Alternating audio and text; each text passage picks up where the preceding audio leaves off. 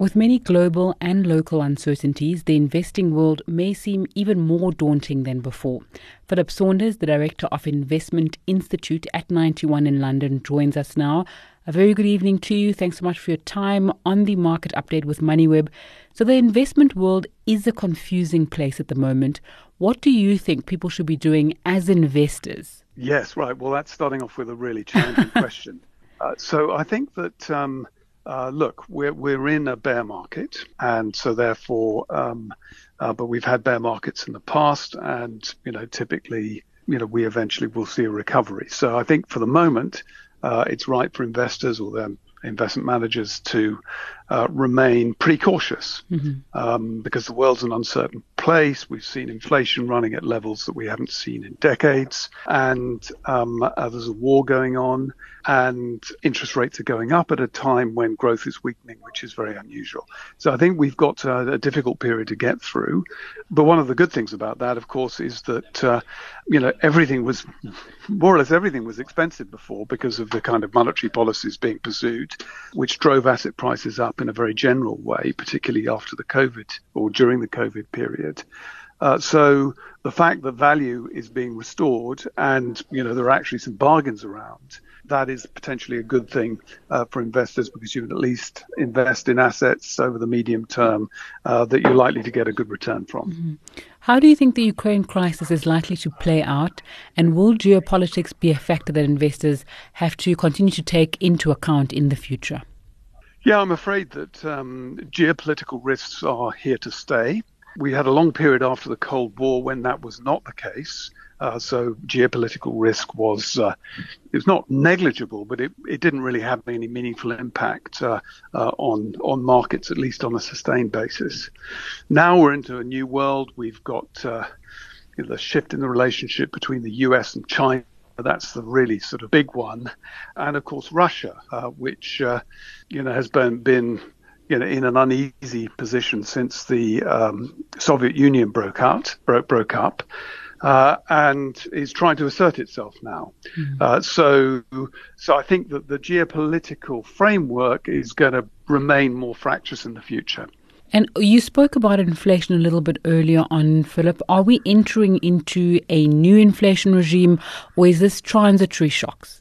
So I think it's you know in the end it's uh, it, it's probably going to be relatively transitory. Okay. You know in it, to the extent that uh, um, you know I don't think we're sort of going back into a sort of 1970s type uh, inflation regime. Yes. Mm. So we've had you know it's similar in the sense that it's resulted from a shock the context, however, is different, and there are a lot of powerful disinflationary forces uh, at work, you know, including things like demographics. Western populations are aging. Um, that tends to imply deleveraging, uh, which mm. uh, and there's a lot of debt around. So, so I think that um, uh, so inflation will come down from these very high levels, um, but it's going to remain higher than we've witnessed over the last since the global financial crisis. Okay. So a high level of inflation, a different interest rate regime. So this whole lowflation, zero rate sort of kind of environment that that, that uh, um, was in place after the global financial crisis, that is in the past. So we're having a reset in terms of interest rates.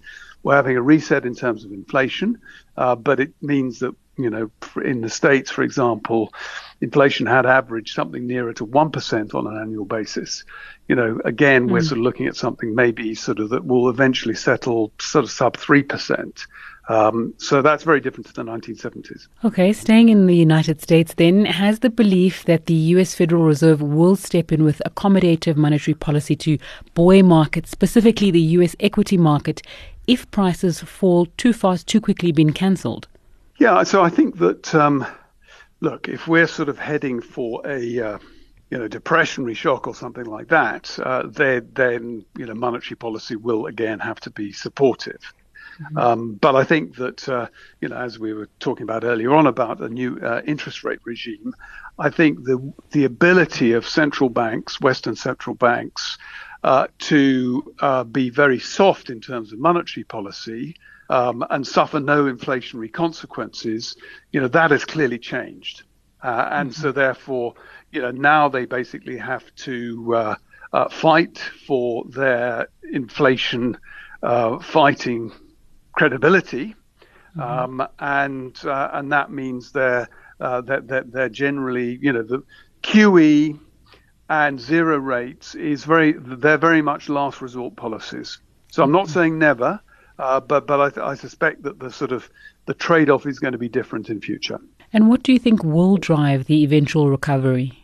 So I think that um, you know it's very easy to get too gloomy when you're going through a recession, uh, and in the West, basically the recessions have been pretty mild because governments and central banks have stepped in to uh, uh, to sort of provide liquidity to aggressive liquidity to markets to uh, keep asset prices, which form a lot of the collateral, uh, keep them up. When they can no longer do that, uh, then then obviously there's an uncomfortable reset that has to happen.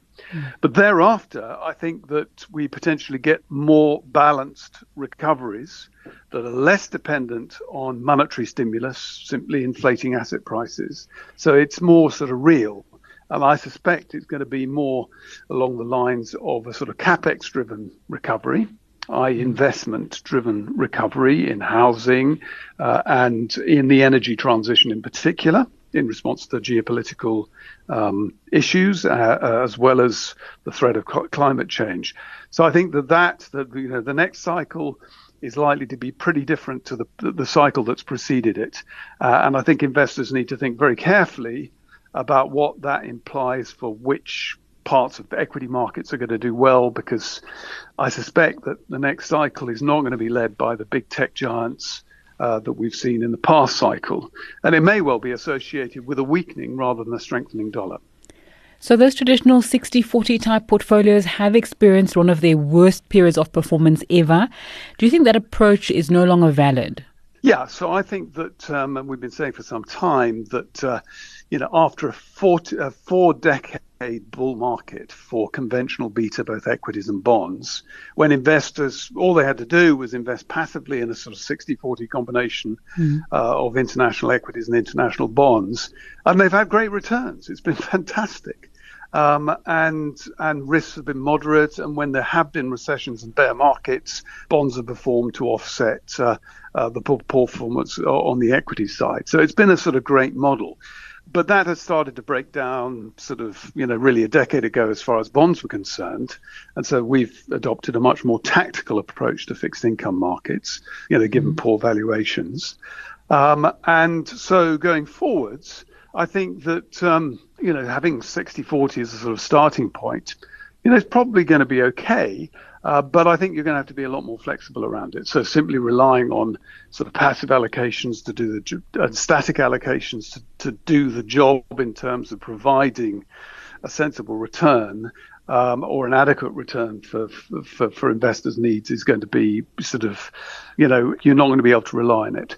So the management approach is going to be crucial, uh, and I think that. Uh, um, I think flexibility is is the thing, and I think you've got to make more choices as portfolio managers in order to actually get the returns uh, um, that that you need. But as a starting point, I think it's still fine. Philip Saunders, the director of the Investment Institute at 91 in London, joining us there. Thanks so much for your time on the SAfm Market Update with MoneyWeb this evening.